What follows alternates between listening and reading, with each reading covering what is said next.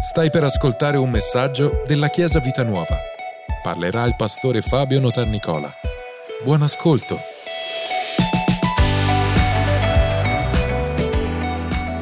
Allora, questa mattina proseguiamo nell'argomento di questo anno che è la sposa coraggiosa. Ditelo, la sposa coraggiosa. Perché parliamo della sposa? Perché la sposa è l'immagine, in realtà è proprio molto concreta, molto reale, di quello che Gesù dice. Gesù viene presentato come lo sposo e la Chiesa è la sposa di Cristo. La Bibbia inizia con un matrimonio, quello tra Adamo ed Eva, e si conclude con un matrimonio, quello tra Cristo e la sposa. Se non avete ascoltato il messaggio della prima domenica, eh, vi chiedo, vi incoraggio di ascoltarlo sul sito, su Spotify, perché vi aiuta a entrare in quello che è il tema di di questo anno.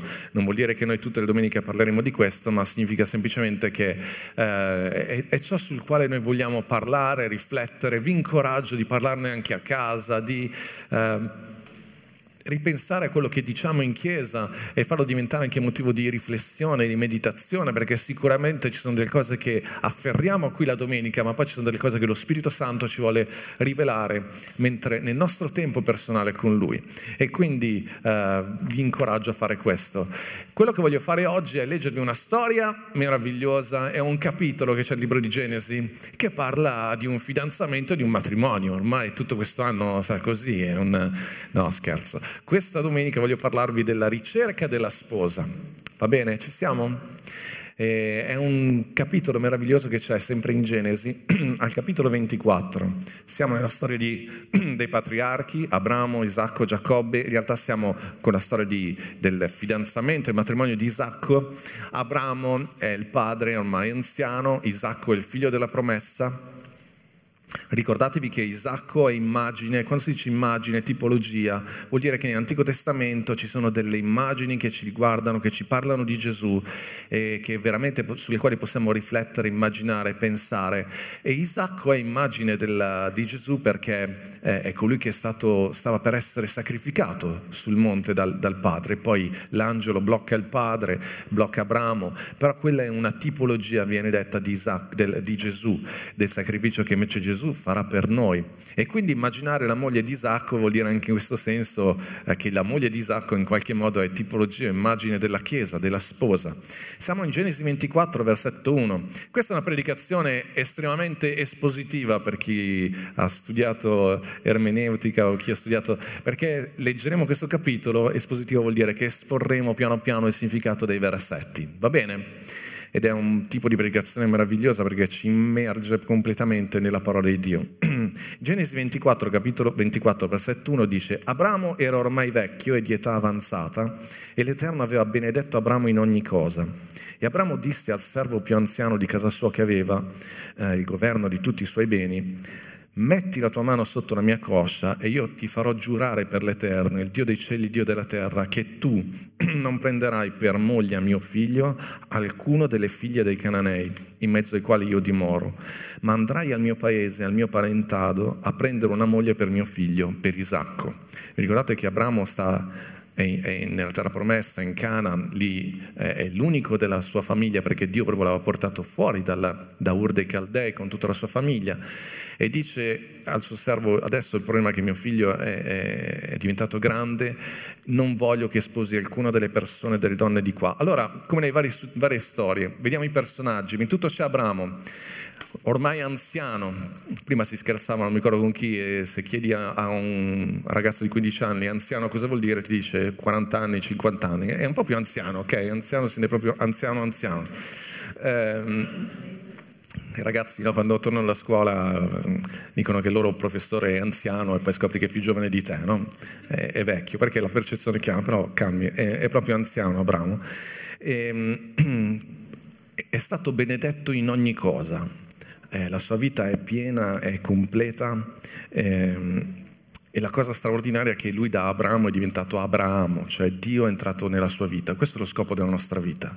Eh, conoscere il Signore e ha stravolto così tanto il nostro essere che addirittura il suo nome è cambiato. Eh, lo vedi quando Gesù entra nella vita di una persona perché la sua vita cambia, la sua vita è trasformata.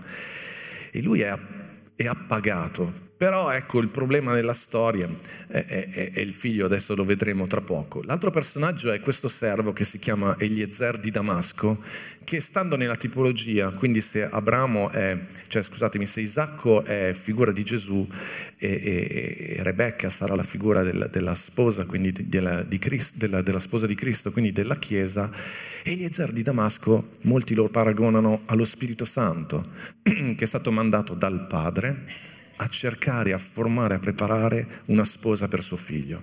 Vi ricordate che abbiamo parlato di questo, che lo Spirito Santo è stato mandato qui per formare, preparare la sposa per il Signore, per Gesù. Il servo non avrebbe potuto prendere una ragazza qualsiasi, ma solo quella che aveva certe caratteristiche che il padrone gli ha detto. Um, lo Spirito Santo sta preparando la Chiesa e deve avere certe caratteristiche, non è una cosa, non è la prima persona che capita, lo Spirito Santo sta formando la Chiesa e sta formando la sposa per il suo Signore. C'è Isacco naturalmente che rimane un po' in ombra perché è, in attesa, non, non, si, non, si, dice molto di Isacco, però appunto è tipologia. Uh, di, di, Gesù, come vi ho spiegato. Poi ci sarà Rebecca, che incontreremo tra poco, che è colei che diventerà la moglie. Il presupposto della storia, tutta la rottura di questo equilibrio della vita di Abramo è il fatto che ci vuole una sposa per suo figlio e lui non vuole assolutamente che, la, che il figlio possa sposare una donna cananea.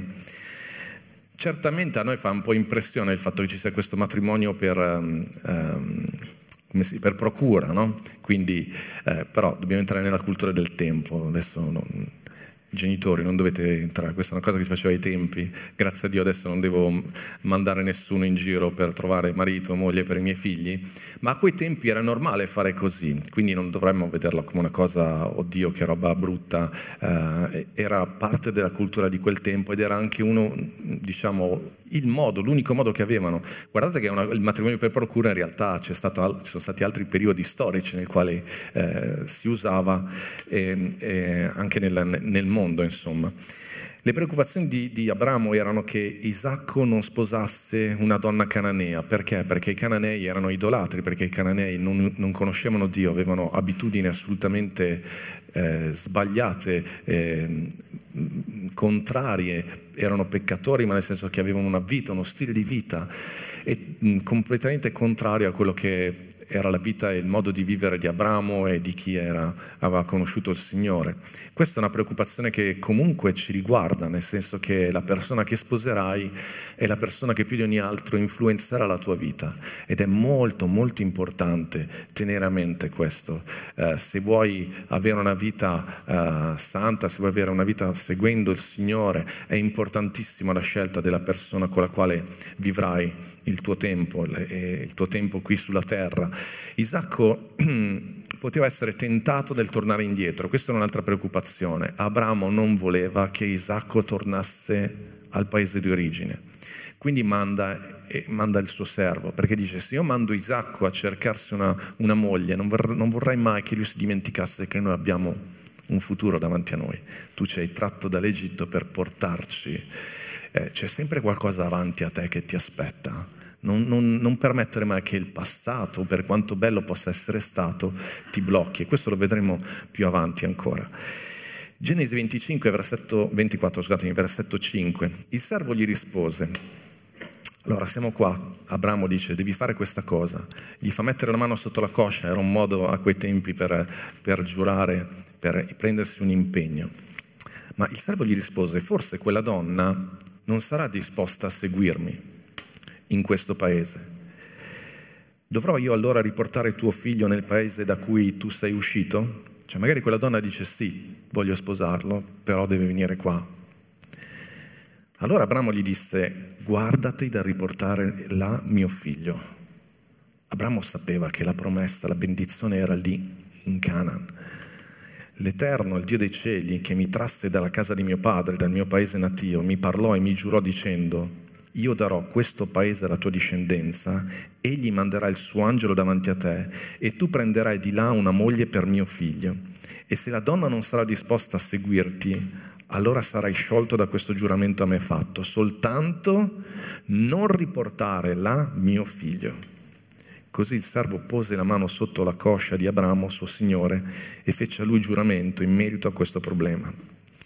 Allora, l'ostacolo, in ogni bella storia c'è un ostacolo da superare. E l'ostacolo è non solo raggiungere il paese dove deve andare, ma dire, ma questa ragazza vorrà seguirci? E se la fanciulla non vuole venire? È l'incubo di ogni single prima di San Valentino, ma non vi preoccupate, perché ci può essere anche il no, devi sempre metterlo in considerazione, ok?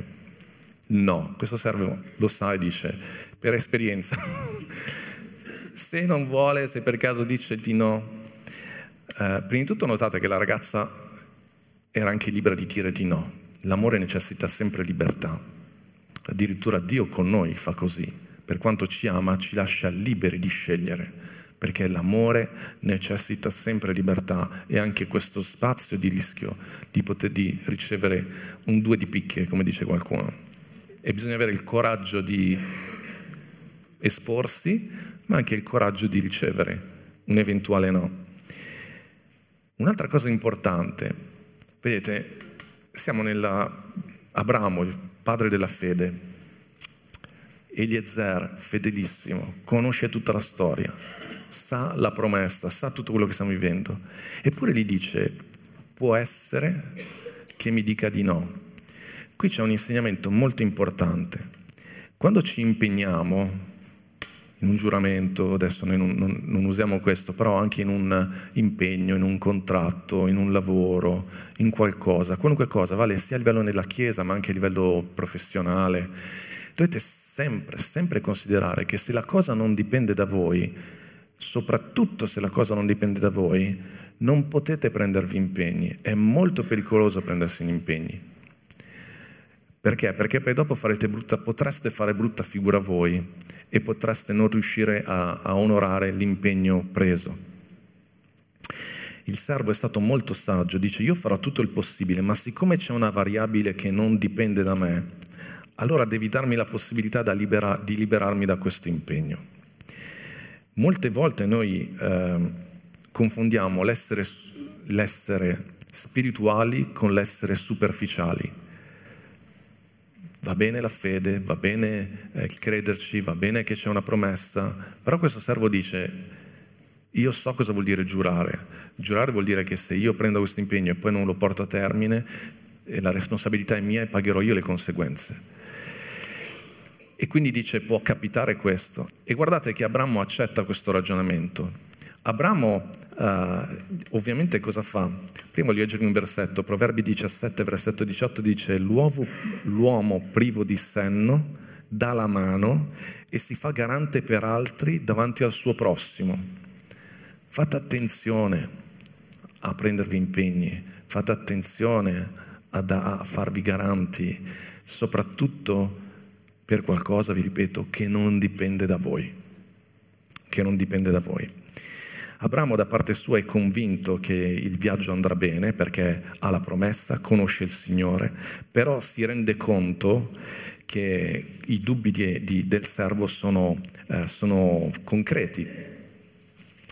Però è bello cosa fa Abramo. Abramo guarda indietro e dice, Dio che mi ha promesso, Dio che ha fatto, manderà avanti il suo angelo per prepararti la strada. Dobbiamo sempre ricordarci di questa grande benedizione che abbiamo, questo grande vantaggio che abbiamo, Dio che prepara la strada per noi. Versetto 10. Poi il servo prese dieci cammelli fra i cammelli del suo signore e partì, portando con sé ogni sorta di beni del suo signore. Egli si mise in viaggio e andò in Mesopotamia, nella città di Naor Fece inginocchiare i cammelli fuori dalla città presso un pozzo d'acqua verso sera, all'ora in cui le donne escono ad attingere acqua, e disse, e pregò, O Eterno, Dio del mio Signore Abramo, ti prego, fa che quest'oggi possa fare un felice incontro, usa benignità verso Abramo mio Signore. Ecco, io sto presso questa fonte d'acqua, mentre le figlie degli abitanti della città escono ad attingere acqua.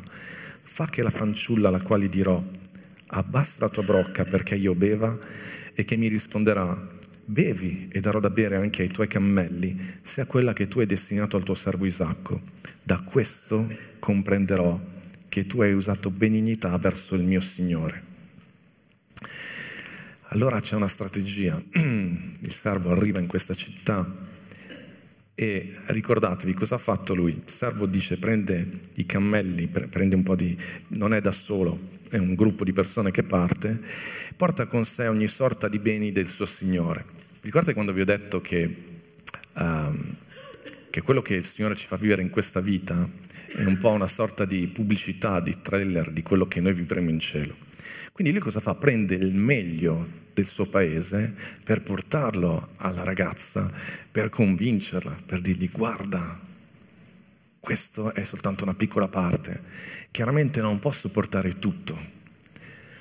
Noi in questa vita viviamo delle primizie, viviamo dei doni, degli esempi di quello che vivremo nell'eternità nel cielo. Non può esserci tutto. E porta il meglio. Se uno Uh, se tu dovessi portare, ogni tanto succede no? che alcuni di voi tornate nel vostro paese di origine, anch'io a volte vado in Puglia, e poi porti, ah, se porti dalla Puglia, che cosa ti porti per far vedere che la Puglia è un bel posto dove andare a vivere? Taralli, mozzarelle, olio, e eh, ce n'è dalla Puglia, abbiamo preso non so, di, di nostri Santo Domingo, cosa ci porteresti, Vicky, per convincerci che è un bel posto andare a Santo oltre, oltre alle foto che Riccardo pubblica, facendoci credere che chissà dove invece è qua con noi. Dove? Il caffè. Lei porta il caffè, noi andiamo tutti a bere il caffè a Santo Domingo perché il caffè è buono. Dalla Sicilia, che cosa ci portate? Le arance, i cannoli. Allora mi porta le arance e dice andiamo in Sicilia l'arancina, il maschile, il femminile, non si sa che cosa, poi qualche altra nazione che c'è qua rappresentata per convincere a venire da voi. Sardegna, Sardegna? Scusami? Ah, ok, Seadas, non so se è un dolce. Eh, dovete portarli, ragazzi, se volete che veniate, dovete portarci, noi esaminiamo e poi vediamo se, se venire. Va bene, lui è stato un po' più furbo, cioè nel senso non ha portato oro, ha portato gioielli, ha portato... per fargli vedere che era un bel paese stop, e la casa del mio Signore è ricca e avrai una bella vita. E il Signore ci ha portato per farci comprendere che il cielo è un bel posto, ci ha mandato Gesù, ci ha provveduto il perdono, ci ha provveduto libertà, guarigione Spirito Santo che ci dà sapienza, intelligenza, eh, pace nel cuore. Sono tutte cose attraverso le quali il Signore vuole convincere non solo chi è già della Chiesa, ma anche chi eh, sta imparando, sta conoscendo, dicendogli guarda che la vita con me è una vita piena, una vita abbondante, una vita di gioia. Non posso farti vedere ancora tutto, ma giorno per giorno scoprirai che hai fatto la scelta migliore. E lui va e parte con tutte queste cose e poi si ferma davanti a questo pozzo. Il pozzo era il posto dove le ragazze in gamba andavano al mattino perché andavano a prenderli in certi orari. Perché, perché dico le ragazze in gamba? Le ragazze impegnate, quelle che, che comunque si davano da fare. Era un ruolo, era un lavoro prettamente femminile a quei tempi. E lui va lì e fa una cosa. Ricordatevi, mandato da Abramo, conosce tutta la storia, benedetto, però si ferma e prega. Questo è un grande privilegio che abbiamo tu hai questo privilegio, non dimenticarlo, puoi pregare. Stai per entrare in un appuntamento, in un ufficio, in un luogo di lavoro, stai per affrontare un esame, stai per affrontare qualunque cosa. Per quanto sei pronto, preparato, ricordati, grandissimo privilegio, puoi pregare. E non, stato, non, è stata una preghiera molto lunga, è stato detto, Signore, fammi fare un felice incontro, un bel incontro. E questa è la preghiera dei single. Signore, fa, no, scherzo, eh, fammi fare un, un, felice incontro, fammi fare un, un, incontro, fai in modo che sia fruttifero questa giornata, fai in modo che la, la ragazza che arriverà e quindi chiede al Signore, chiede, noi molte volte ci dimentichiamo di, uh, di pregare. Uh, Dio vuole prendersi cura di noi in ogni area, in ogni aspetto, non c'è area non, non, non, di cui lui non si prende cura. E notate, vi ripeto, lui va al pozzo perché lui vuole quel, un tipo, certo tipo di ragazza. Eh, questo è veramente un consiglio per, il singolo, per chiunque, perché è in base a dove vai a pescare che trovi il tipo di pesce, cioè lui va lì perché vuole quel tipo di ragazza una ragazza che abbia certe caratteristiche e quindi sa dove andarla a trovare e, e fa questa, questa preghiera. Versetto 15, egli non aveva ancora finito di parlare quando ecco uscire con la sua brocca sulle spalle Rebecca, figlia di Betuel, figlio di Milca, moglie di Naor, fratello di Abramo. La fanciulla era molto bella d'aspetto, vergine, nessun uomo l'aveva mai conosciuta. Ella scese alla fonte, riempì la sua brocca e risalì. C'è un versetto in Isaia 66, versetto 24, dice, avverrà che prima che mi invochino io risponderò, staranno ancora parlando che io li esaudirò. A volte ci mettiamo più tempo noi a pregare che il Signore a rispondere, dice un predicatore. Lui sta pregando, è nella perfetta volontà di Dio, è il tempo giusto e immediatamente succede qualcosa. Questa ragazza si avvicina e notate, vi ricordate quello che abbiamo detto la settimana scorsa, la Chiesa pronta. Questa ragazza non sa nulla, eppure è pronta lei agisce in un certo modo. Allora, parlo di ragazza, sto parlando della Chiesa, eh? non, non, è un messaggio, ve lo ripeto, riferito soltanto ai single, è riferito a tutti noi. Noi molte volte non sappiamo che, non ci rendiamo conto che mentre noi facciamo quello che dobbiamo fare, giornalmente, quotidianamente, nella tua routine, un giorno sembra uguale all'altro, un me- una settimana sembra uguale all'altro, un mese sembra uguale all'altro, ma c'è un giorno, c'è un giorno che mentre fai quello che devi fare, qualcosa succede. Non perderti quel punto, non perderti quell'appuntamento. Sembra una routine andare a prendere l'acqua, dovevano andare lì ogni giorno perché non avevano i rubinetti in casa, la brocca, perché la brocca? Perché il, il pozzo, se non avevi la brocca non potevi prendere l'acqua, non, che, non era una fontana dove ognuno, per questo che poi lui chiederà di dargli il, il, secchio, perché se non avevi il secchio l'acqua non potevi prendere, il pozzo erano molto profondi, le falde erano molto profonde, era acqua buona, era acqua, erano fiumi, erano, erano sorgenti, non era acqua stagnante, però lei va, fa quello che doveva fare, la chiesa è pronta, ogni domenica, ogni domenica, ogni domenica, ogni settimana, ogni giorno, ogni lunedì tu fai quello che devi fare, mediti la parola, però c'è il giorno in cui c'è un Eliezer, c'è un, un incontro speciale, c'è quel dono speciale e non è soltanto perché quel giorno è stato speciale, perché avevi una routine speciale, avevi una routine fatta di, di, di cose giuste, di cose belle meditare la parola, pregare, stare nei posti giusti, prenderti cura delle tue cose. Non, non, non, dare, non sottovalutare l'importanza al mattino, andare a lavorare, andare a scuola, prenderti cura delle tue cose, quello fa parte della vita, è altrettanto spirituale. Dio ha il controllo di ogni cosa. Riesco a trasmettervi questo, guardate, è, è davvero importante. Questa ragazza non sapeva che sarebbe venuto tutto questo, però ha fatto quello che doveva fare, con gioia, con, con forza. È bello perché lo sottolinea, dice, va lì, riempì la, la sua brocca e risalì. Queste sono le qualità che lo Spirito Santo sta cercando in ognuno di noi e che cerca nella Chiesa. Dio si vuole usare di queste persone. È vero che noi parliamo di grazia, no? Tutto è per grazia. Però a volte dimentichiamo che Dio è anche intelligente. Cioè, qui ci sono diversi imprenditori, ma eh, diciamo in generale, se tu dovessi scegliere qualcuno che deve lavorare per te, tu lo scegli per grazia o lo scegli perché ha certe caratteristiche e atteggiamenti? Non avete il coraggio, eh, perché se dici per grazia allora sei tranquillo, se dici per atteggiamenti per com'è, dopo ti escludi tu per altre cose. Chiaramente un imprenditore sceglie quelle persone che si danno da fare poi lo tratterà con grazia, ci saranno, se sbaglia qualcosa c'è un, modo, un certo modo di, di, affrontare le situazioni. Ma perché Dio dovrebbe scegliere di mettere qualcuno a capo di una chiesa, a capo di un ministero, a capo di un servizio, qualcuno che è pigro, qualcuno che non si prende cura delle sue cose, qualcuno che non è... La parola di Dio dice se uno non è in grado di prendersi cura della propria famiglia, non è, non è una persona adatta a, essere, a ricoprire un ruolo di ministro nella chiesa. Perché? Perché è così. Dio non è... Essere un Dio di grazia non vuol dire essere un Dio stupido la grazia è tutto un altro discorso.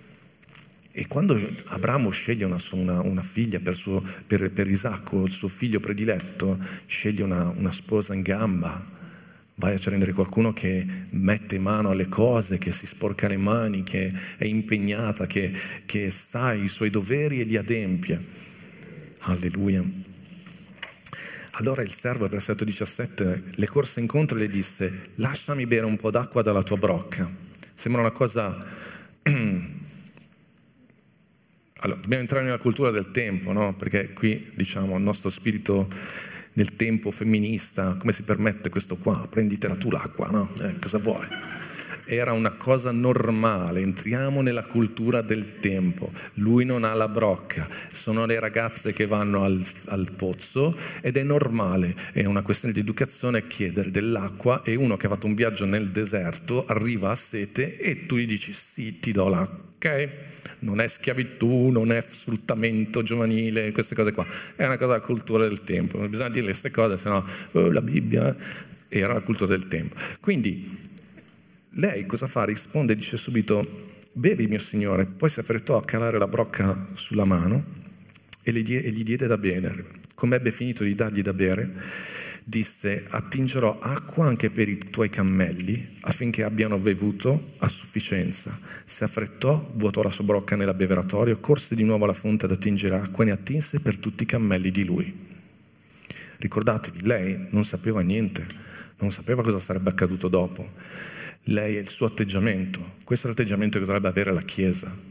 Nel servizio, ti chiede qualcosa, qualcuno ti chiede un servizio in chiesa, ti chiede c'è qualcosa da fare, ma anche nel vostro lavoro. Lo so che c'è il mansionario, che ci sono... Una volta stavo parlando con un pastore, una, eh, una sorella che, che, è un pastore, però lei lavora anche nel secolare e mi raccontava e diceva, sai, a volte siamo in ospedale io vedo questi medici, lei è un'infermiera, dice che magari hanno fatto delle operazioni importantissime, che sono veramente esausti, poi ci incontriamo un attimo nella sala per discutere, per parlare di come è andata, così. a me viene spontaneo andare a prendere il caffè per tutti e portarlo. Però vengo vista male dalle altre ehm, dottoresse o infermiere, perché cosa fai? Porti il caffè, dottore, ma allora diminuisci la tua posizione. Queste sono cose che ovviamente dobbiamo stare attenti, tutto quanto, ma lo spirito di, uh, di, servizio, lo spirito di dare incontro ai bisogni di una persona, di fare un piacere all'altro, non fatevi prendere dalla mentale di questo mondo. Noi siamo così, noi amiamo fare questo e mostrare rispetto, onorare gli sforzi, la fatica dell'altro. Ci siamo, non sto dicendo che dobbiamo farci mettere i piedi in testa assolutamente, però non possiamo neanche eh, sentirci sempre così a disagio perché? perché noi crediamo in certe cose, crediamo che sia bello onorare gli altri, andargli incontro e fare le cose per bene. Ci siamo? Ci siamo? Ok, no, state dormendo, oggi devo svegliarvi qualunque cosa. Ebrei 13.2 dice, non dimenticate l'ospitalità perché alcuni praticandola senza saperlo hanno ospitato angeli.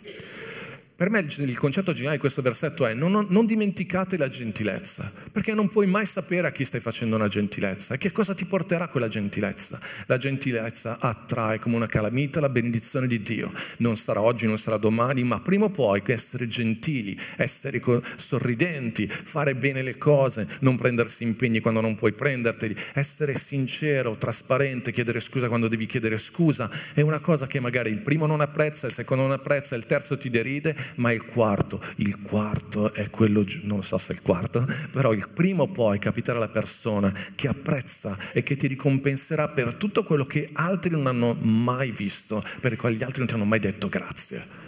Questa è la Chiesa, questo è il privilegio, la benedizione che c'è sulla Chiesa. Amen. Ci siamo? È meraviglioso quello che stiamo leggendo. Anche Gesù ha detto, chiunque darà da bere anche un solo bicchiere d'acqua fredda a uno di questi piccoli nel nome di un discepolo, in verità vi dico che egli non perderà affatto il suo premio. Non perderai mai il tuo premio quando ti comporterai gentilmente. Non perderai mai il tuo premio quando servirai qualcuno. Chiunque esso sia, in casa, in chiesa, sul lavoro, per strada. Mi è capitato questa settimana, per la prima volta nella mia vita mi sono sentito un boy scout, ho fatto attraversare la strada una vecchietta. Non mi era mai successo. Sono uscito a Coppio, sapete dove c'è la posta? Lì è fatta apposta per schiacciare le persone e infatti il fisioterapista ha aperto lì, ok?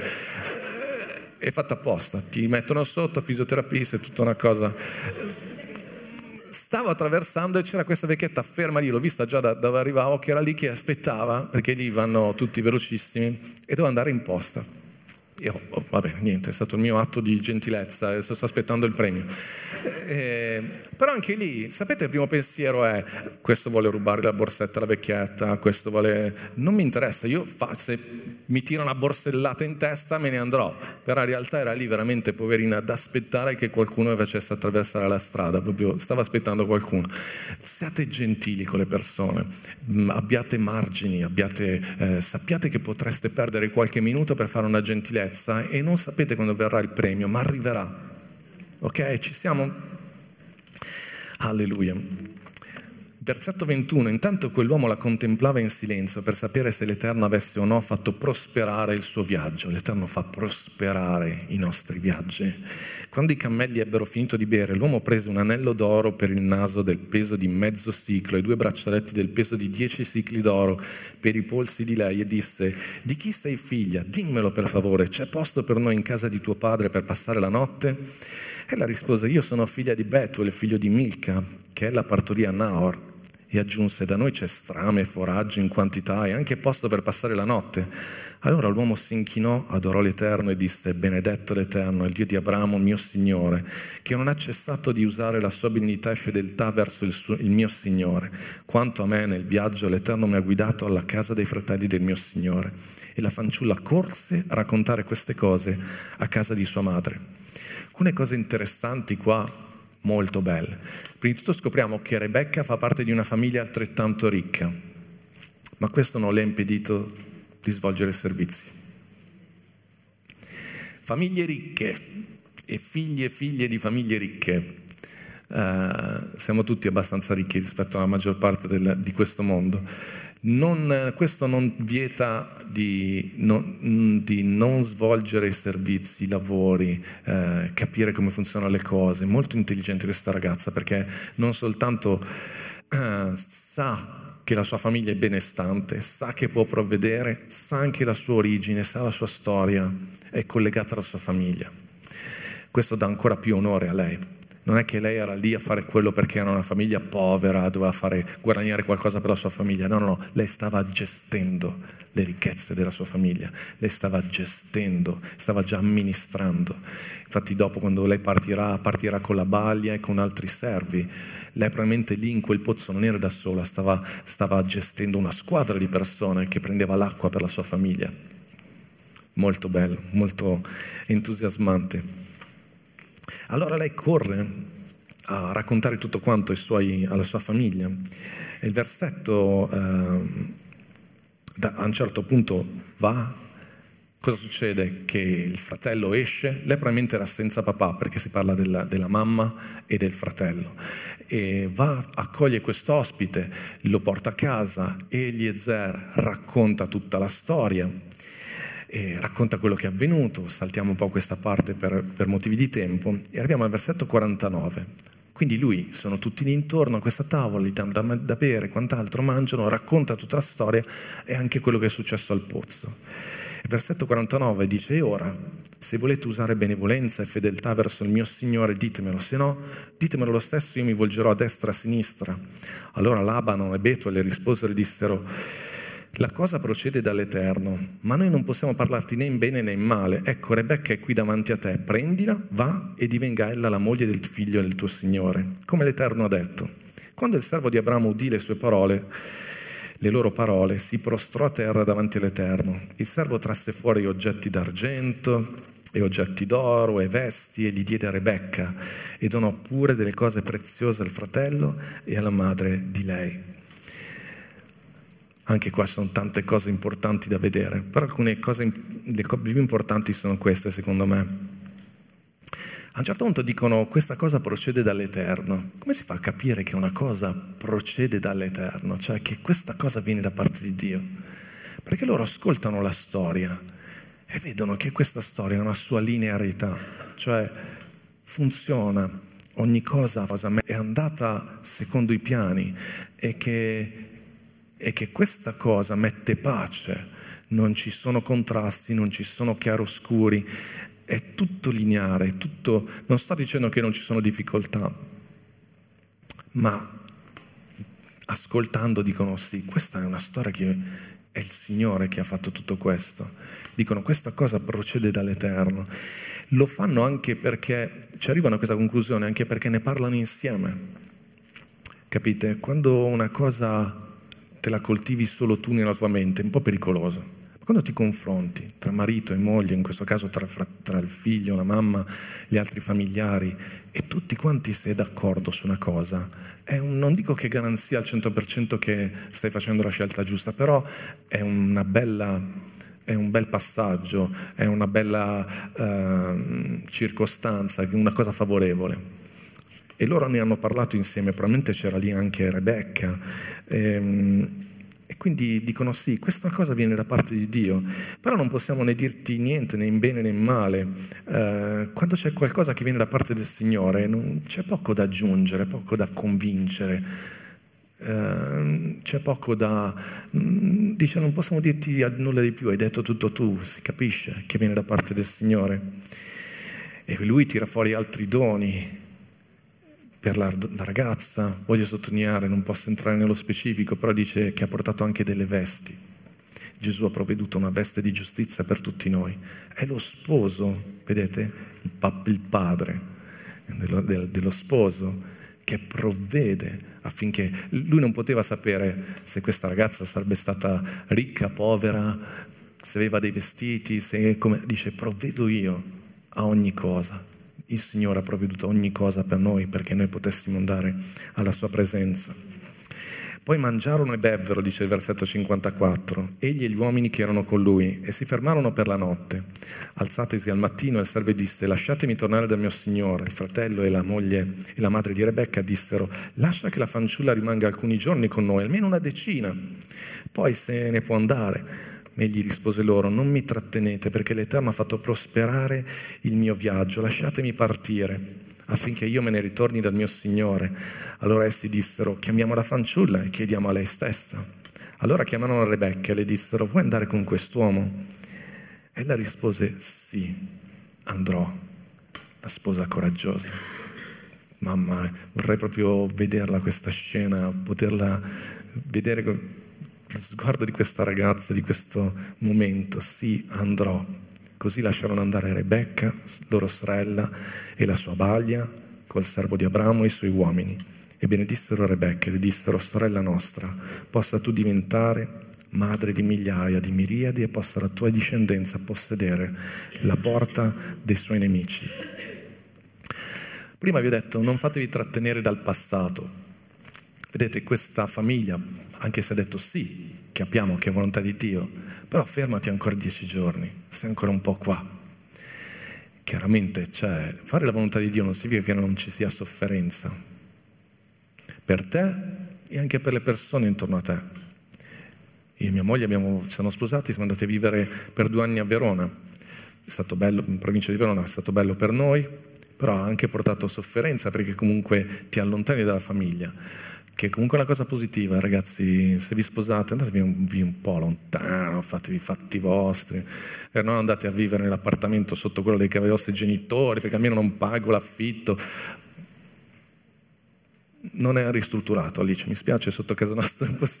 Non ristrutturate l'appartamento, non lo sto facendo per quello, perché dovete andare, andate lontano, l'uomo lascerà suo padre e sua madre, lascerà, se ne andrà, si allontanerà un pochino. Poi dopo una volta che avete preso i vostri equilibri potete anche eh, riavvicinarvi, non troppo.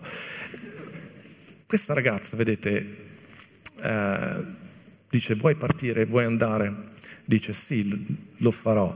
E però loro, questa famiglia, anche se ha detto di sì, però allo stesso tempo, mm, però stai ancora un po' qua. Quando c'è un cambiamento, fai attenzione che la sicurezza del passato, quello bello che hai vissuto prima, non ti permetta di entrare nelle cose nuove, o che ti voglia far ritardare, o che ti voglia rallentare. Quando c'è un momento di cambiamento, impara ad, ad accoglierlo. È da parte di Dio, sì, e allora fai, vai, non ti fermare, non ti rallentare, non permettere al tuo passato, per quanto bello sia stato, di rallentarti nelle tue scelte. Versetto 61. Allora Rebecca e le sue serve si levarono, montarono sui cammelli e seguirono quell'uomo. Così il servo prese Rebecca e se ne andò. Ora Isacco, eh, eccolo qua Isacco. Isacco era tornato dal pozzo di Aroi perché abitavano nella regione del Negev. Isacco era uscito sul far della sera per meditare nella campagna. Amo Isacco perché è uno dei pochi esempi nella Bibbia che ci dice che si può meditare anche alla sera. Non devi per forza svegliarti alle 4 del mattino. Amen. Per chi ama piuttosto stare sveglio alla sera si medita, si può meditare anche alla sera. Devi andare un po' in campagna però. È bello meditare alla sera perché ti prepari per la notte. Rallenti i pensieri, tutte le preoccupazioni, sgombri la mente e ti prepari per dormire la notte. E dice, um, ed egli alzò gli occhi e guardò, ed ecco venire dei cammelli anche Rebecca alzò gli occhi e vide Isacco. Allora ella smontò in fretta dal cammello e disse al servo: Chi è quell'uomo che viene dal campo, nel campo incontro a noi? Il servo rispose: È il mio signore. Allora ella prese il velo si coprì. Poi il servo raccontò a Isacco tutte le cose che aveva fatto. Isacco introdusse Rebecca nella tenda di Sara, sua madre, e la prese con sé. Ella divenne sua moglie ed egli l'amò. Così Isacco fu consolato dopo la morte di sua madre. Questa immagine di Isacco amo tantissimo perché parla di un uomo che meditava, che rifletteva, lo dico in tutti i modi, abbiamo bisogno tutti, uomini e donne, di prenderci del tempo per riflettere davanti a Dio, meditare, camminare nei campi, cioè si è allontanato, avere un tempo nostro. Eh, abbiamo dei posti meravigliosi qua, prendete del tempo per stare con il Signore, fatelo diventare una vostra abitudine. Non accadrà nulla la prima volta, la seconda, la terza, magari la quarta vedrete dei cammelli arrivare da lontano alla quarta capirete, vi si apre la mente e capirete qualcosa. Va bene? Uscite dalle vostre stanze, dalle vostre case, iniziate, fate due passi, fate una camminata insieme. E mi piace perché questa donna, Rebecca, è sveglia, subito dice, ma ha capito che lui scende, si copre, era, suo, era cultura del tempo, si copre il, il viso col velo, era, e lui introduce queste parole intende dire che hanno rispettato, hanno seguito le, i modi, i costumi del tempo per cui si sono sposati e poi sono, hanno uh, vissuto insieme. È bellissima quella frase perché dice che Isacco l'amò. Questo per rassicurare tutti quelli che erano contro il matrimonio per uh, procura, nel senso che ci dice che veramente Isacco ha amato Rebecca, che non vuol dire che non ha avuto problemi, poi la storia va avanti, però è una storia a lieto fine. Però c'è un'ultima cosa importantissima, intanto i musicisti potete venire, che dice che Isacco fu consolato del lutto di sua mamma, perché lui aveva perso la mamma tre anni prima, quindi stava ancora soffrendo per questo lutto che c'era stato in famiglia. Però anche questo, Chiesa, è un'immagine meravigliosa di quello che Gesù fa con tutti noi. Ricordate che abbiamo detto che in Apocalisse c'è scritto che quando saremo in cielo, lì non ci sarà più lutto e Gesù asciugherà ogni lacrima. Questo, questa completezza e totalità noi la vivremo in cielo, però fin da ora lui ha portato delle primizie, ha portato degli oggetti dal cielo, ha portato delle, eh, delle cose da, per farci gustare. E lo Spirito Santo è qui fin da ora per consolare, per asciugare tutte le vostre lacrime, tutte le, nostre, tutte le nostre lacrime, per cancellare ogni lutto, per aiutarci a entrare nelle cose nuove, perché la vita sono momenti di gioia, momenti di difficoltà, però abbiamo assolutamente bisogno questo tempo di incontro con Gesù, di Lui che asciuga le nostre lacrime, ci toglie ogni peso e ci dona una vita nuova e ci fa camminare in una nuova dimensione. Amen, Chiesa. Spero che questa storia rimanga nei vostri cuori. È una storia meravigliosa eh, che ci insegna tantissimo, cose pratiche, cose spirituali. Lo Spirito Santo è qui. Penso che Eliezer di Damasco sia stato il miglior rappresentante della storia Penso che chiunque lavora con rappresentanti, cioè quest'uomo è riuscito a convincere questa ragazza a lasciare tutto, seguirlo. Perché è il miglior rappresentante? Perché va il miglior prodotto? Perché lo Spirito Santo è il miglior rappresentante? Perché, perché ci sta presentando Gesù. Ci sta presentando Gesù. Tu dici, ma io ho già accettato Gesù nel mio cuore, certo, ma c'è ancora qualcosa oggi che il Signore vuole fare nella tua vita, vuole consolare, cambiare, rinnovare. Tu forse è la prima volta che ascolti un messaggio del genere, apri la tua porta al Signore, dagli l'opportunità, mettiti in viaggio con, con questo Eliezer, che significa ascolta lo Spirito Santo, dagli un'opportunità questa mattina. E cose nuove nasceranno. Cose nuove nasceranno nel tuo cuore, nella tua famiglia, nei tuoi pensieri, nel tuo lavoro, nella... davvero Gesù trasforma ogni cosa. Amen, Chiesa? Possiamo alzarci in piedi? Alleluia. E Apocalisse 21, versetto 4, che dice, Egli asciugherà ogni lacrima dai loro occhi e non ci sarà più la morte, né cordoglio, né grido, né dolore, perché le cose di prima sono passate. Le cose di prima sono passate. Alleluia. Grazie per averci ascoltato. Rimani aggiornato attraverso i nostri canali social. Ci trovi su Facebook, Instagram, Spotify e sul sito www.chiesavitanuova.org.